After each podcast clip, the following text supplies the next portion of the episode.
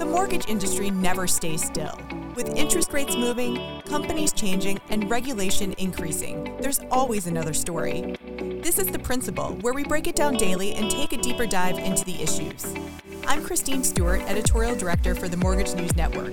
Let's pay it down. But first, a word from our sponsors. Mortgage Women Magazine. It's where women's voices are heard. Find it free at www.mortgagewomenmagazine.com.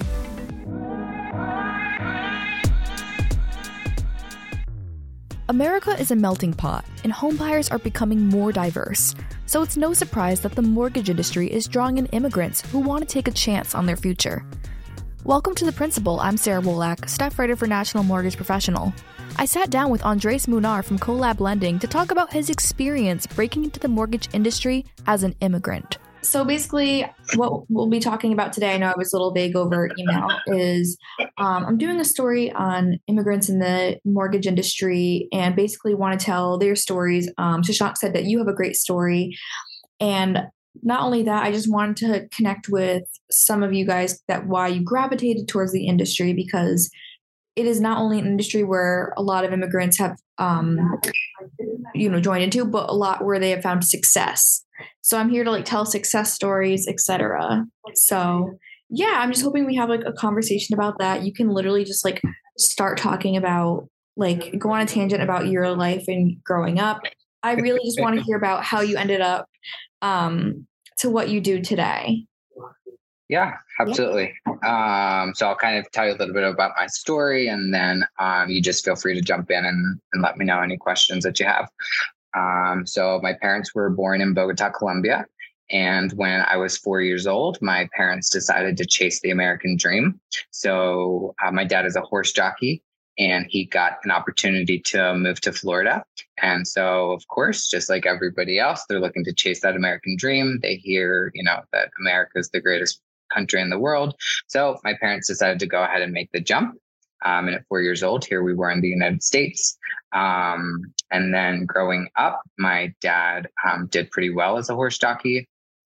Didn't speak English very well because in the horse industry, they just all speak Spanish. So, and I grew up around horses, and really I grew up in a single wide trailer for most of my life, I would say, up until I was about 12 years old. And I remember when my parents bought a house, and we moved from a single wide trailer to a home. And that feeling of I have a home, as an immigrant, growing up in middle school, I grew up around people who, they were middle class to upper class. And so I'd always be embarrassed to have my friends come over, because we lived in a single wide trailer. And when my parents bought a home, I felt like I was starting to finally feel that sense of we made it, so I remember that moment very well. I also remember when, my parents went through some struggles. My dad was an alcoholic, and we had to sell the house because we lost everything. And at 16 years old, I was the one who had to contact the real estate agent because my parents didn't speak English very well. And so I really remember those two moments in my life very vividly. I also, about a week before I turned 16, I actually got a job at Perkins, which was right down the street, as a server. I literally went in and I just handed the lady the application. And I'll be honest with you, they were pretty desperate for workers. So she just hired me on the spot. And it happened to be a lot of friends from high school worked there too. And so that's where I got my start in the service industry. I quickly fell in love with the service industry and the restaurant industry. I loved the fast pace. I loved the craziness. I loved the hustle and the bustle. Of course, I loved the tips as well. But that's really where I fell in love with almost people pleasing. It was I don't want to say my worth, but it was the better of a job I did, the more people were going to tip me and they were going to like me. And then I got repeat customers. And I really fell in love with that. So I graduated high school and I decided to go to Pennsylvania Culinary. because I thought that I wanted to own a restaurant. I wanted to manage a restaurant. And so that's where I graduated from. I graduated from Pennsylvania Culinary. And then I did that for a while, bartended, served, managed. I actually went back and I managed the restaurant where I first got my job at. And then, so I graduated high school in 2002. I graduated Pennsylvania Culinary in 2003 because it was only an 18-month program. So I have an associate's in hotel restaurant management. And then in December of 2005, I had met a gentleman by the name of Brian Bender. And we kind of basically fell in love. So I was living in Harrisburg, Pennsylvania at the time, and Brian was living in State College, Pennsylvania, which is also known as Penn State University. People are like, where is State College? I'm like, Penn State University. And then people go, oh, yeah, of course. So in 2005, in December of 2005, I moved to Penn State. And my partner at the time, Brian, was a real estate agent. And obviously that was, like 3 years before the mortgage crash. So he was doing really well. He had friends in the industry. And the spring of 2006, one of his mortgage broker friends said, hey, I'm looking for an assistant. Would you be interested in being my assistant? And I was like, you always think in your head, you want that 9-to-5 lifestyle, like you want to be behind the computer. And so I was like, I don't know anything about mortgages, but a 9-to-5 sounds amazing. So I took on the job, and I can also really vividly remember my first week at the job. I absolutely fell in love with it. Like, our phones were ringing off the hook. Fax machines were still in use back then. So we would have to fax all of the paperwork to the lenders. We would get approvals back from the lenders via fax. We would get clear to closes via fax. Our emails were going off. It was almost the same hustle and bustle as the restaurant industry, just in a completely different environment. And I caught on very, very quickly because, again, there became a very fascinating aspect of helping somebody get into a home. At the same time, there was still that craziness of your phone ringing, the fax machine's going off, your email's going off. You got to multitask and you got to do all these things, but it was more of a professional environment. And so that was spring of 2006. And like I said, my partner at the time was a real estate agent. And then I realized that the person I was working for was taking all of the commissions from the transactions of my partner because I was just an assistant. So did you get something? I just got an hourly, an hourly rate. And so I was like, if my partner is sending in all this business, then I'm just going to become a loan officer. That's what makes sense. So about a year later, I did decide to go off on my own, and become a loan officer. So in 2007 is really where my journey started. I became a loan officer in 2007. And then I've worked for various mortgage brokers since then. So I've been in the industry for 17 years. Out of those 17 years, I've been a mortgage broker for 16. I've worked retail for 1 year. In 2014, so I've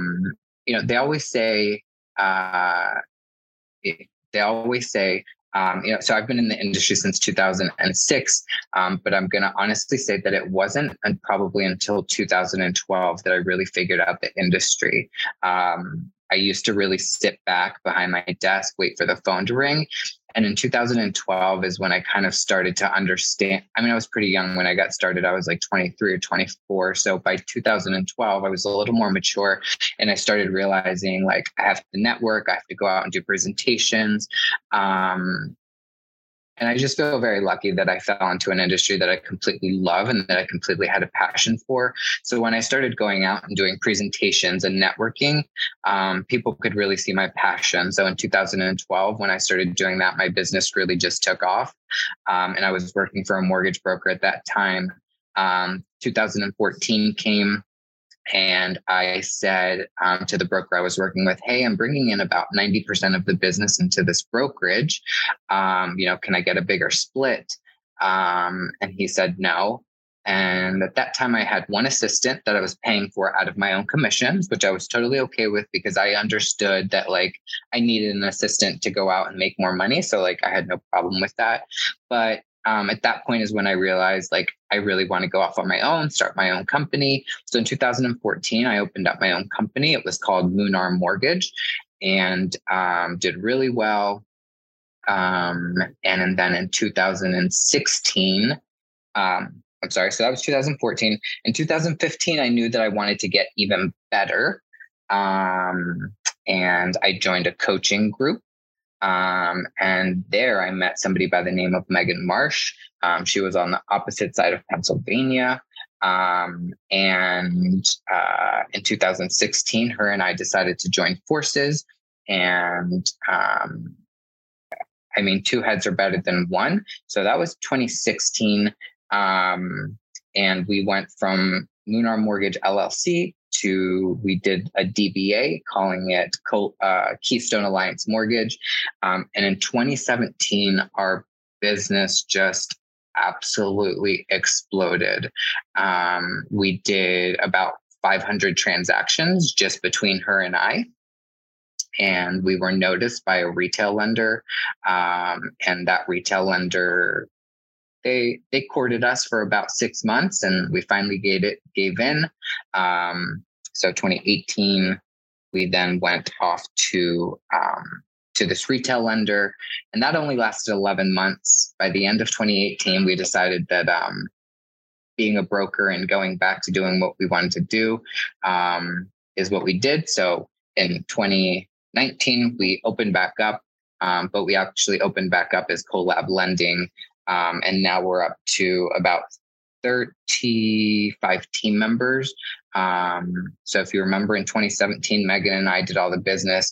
We decided we wanted to do it a little bit differently. So in 2019, we hired on a bunch of loan officers. We really decided that we wanted to get some green people into the industry. And we wanted to also diversify what we're doing. So we are about to launch a mortgage broker fast track, which is a course of how you can open up your own mortgage broker company. We're about to launch a franchise as well.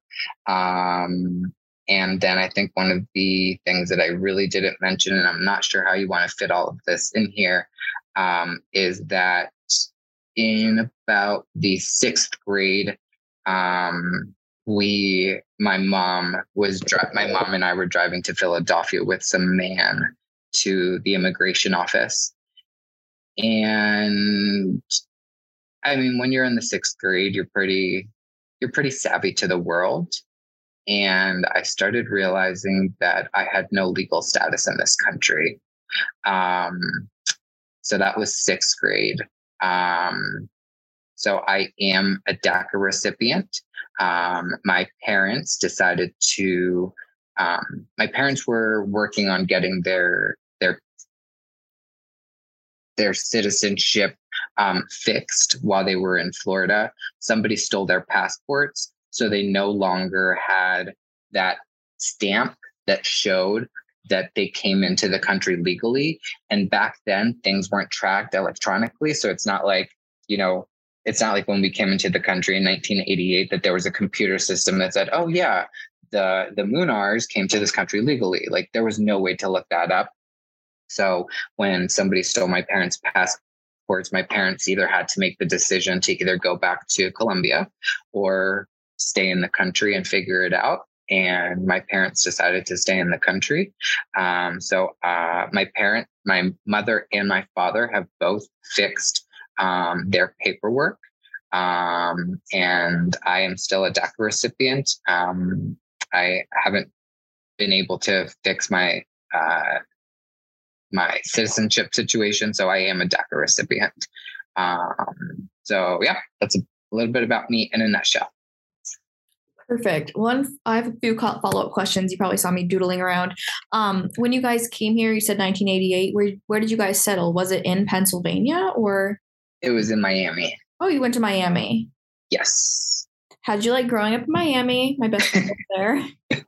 I mean, honestly, I think that that's probably why I ended up in San Juan, Puerto Rico. I'm a total beach bum. I love the sun. Yeah, I love this, like, this type of culture. So. And what about your, and I'm assuming ex-partner's job, is gravitated you besides, you know, him probably having like an influence. What about like just the real estate, company made you really want to get into it and like abandon, well, not abandon, but, you know, transition from serving to the market? Yeah, there was just, you know, I heard him talking to clients and I just thought it was really neat that you could guide people through such an important process, because I can remember back when my parents, when, you know, we bought that home, and I know what that feeling was like when I finally got a home. I'm also the vice chair of the Hispanic Ownership Committee at AIM. And so that's something really that, that we're working on, is for loan officers to understand the impact that they have on underserved communities. And sometimes we have to put our bias aside. So for instance, and you know, I don't mind talking about it because I know that it's out there. I just spoke at the conference, like when a Hispanic borrower calls you, sometimes you have that bias of, well, this is only going to be a $50,000 loan amount, or they probably work at McDonald's, like this isn't going to be worth my time. But I don't think that people understand the true impact that that has on that family, and what that does spiraling for their generational wealth. If all we do is have that bias, you're never going to give that family that opportunity to break generational wealth. You're never going to give those kids an opportunity to have that mindset of, if my parents did it, I can do it too. And so, you know, that's, looking back on it, there was just something really special about being able to help people get into a home of like, this is my home. This is where I can lay my head at night. This is where I feel safe. Are we moving from apartment to apartment to apartment constantly? And it's like, no, because this is my home now, you know? And if it's one thing you can give a kid, it's a safe space, especially, you know, those underserved communities. And just for speaking from your experience of growing up in the States as an immigrant and then seeing your parents as immigrants find job in the States, what kind of opportunities do you think that this industry in particular has for not only immigrants, but also underserved people? Yeah, there is, and we're seeing it right now, there is such a huge like gap between Black homeownership, Hispanic homeownership, and white ownership, right?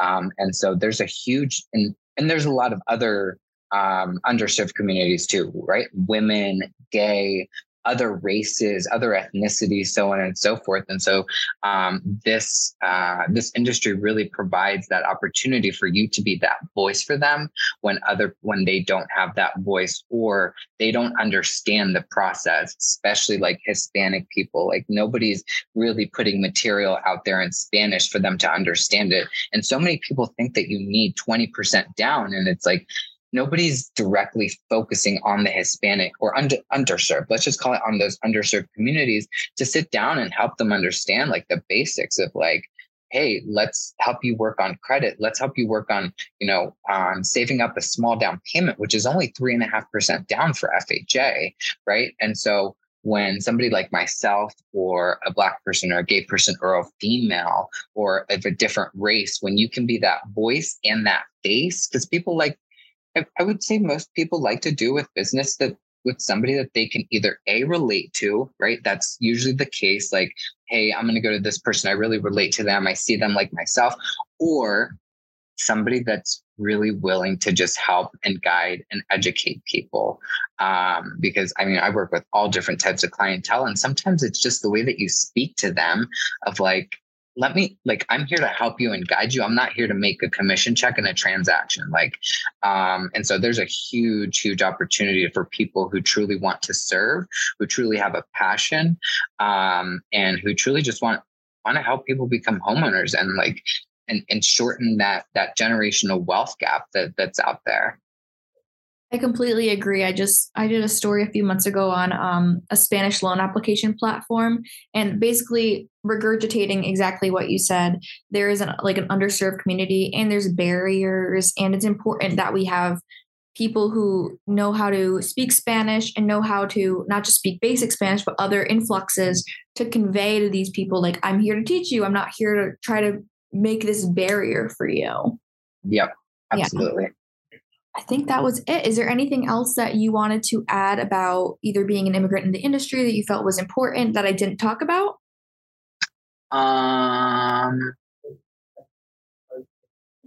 No, I think that we've covered a lot. I think, one of the biggest things that I'm really focusing on right now and on the industry and on loan officers is just, what is the impact that you're making on this industry by helping those underserved and kind of pushing down your bias. So that's really my big thing right now is, let's not try to be biased. Let's try to help homeowners. Let's make homeownership a reality for everybody. And, at the end of the day, when you go home, it's like, what impact did you have today on the industry?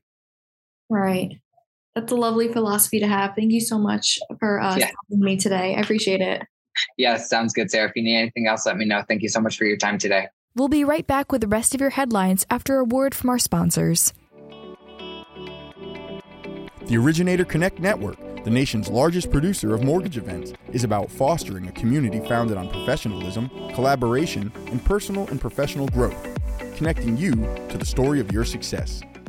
Welcome back. Here are the rest of your headlines for today, February 7th. California-based RMK Financial Corporation shuttered their doors at the tail end of January. The wholesale lender had been doing business as Majestic Home Loan. Employees via social media suggested a legacy issue with the company. The employees didn't elaborate on what that might be, and so far we have not been able to reach company officials for comment. The Mortgage Bankers Association is again raising concerns about changes to the single-family pricing framework for Fannie Mae and Freddie Mac that were announced last month by the FHFA. In a letter to the FHFA, the MBA expressed concerns about Fannie and Freddie's debt-to-income ratio loan-level price adjustments that are set to hit in May. The MBA critiqued the FHFA's poor timing of this announcement and cited current affordability challenges as a reason. And finally, United Wholesale Mortgage CEO Matt Ishbia is now an NBA owner. The NBA's Board of Governors has approved a deal to sell a 50% stake in the Phoenix Suns and their WNBA counterpart, the Mercury, to a group led by Ishbia. 29 teams approved the deal. The only holdout? Cleveland Cavaliers owner and Rocket co-founder Dan Gilbert. This has been The Principal, a Mortgage News Network podcast. All podcasts are produced by T.G. Kutamperor, Matthew Mullins, and Sarah Woolock. Mike Savino is head of multimedia, and Christine Stewart is editorial director. The opening theme was Status by Jamie Bathgate, and the music you hear now is Glossy by Skygaze.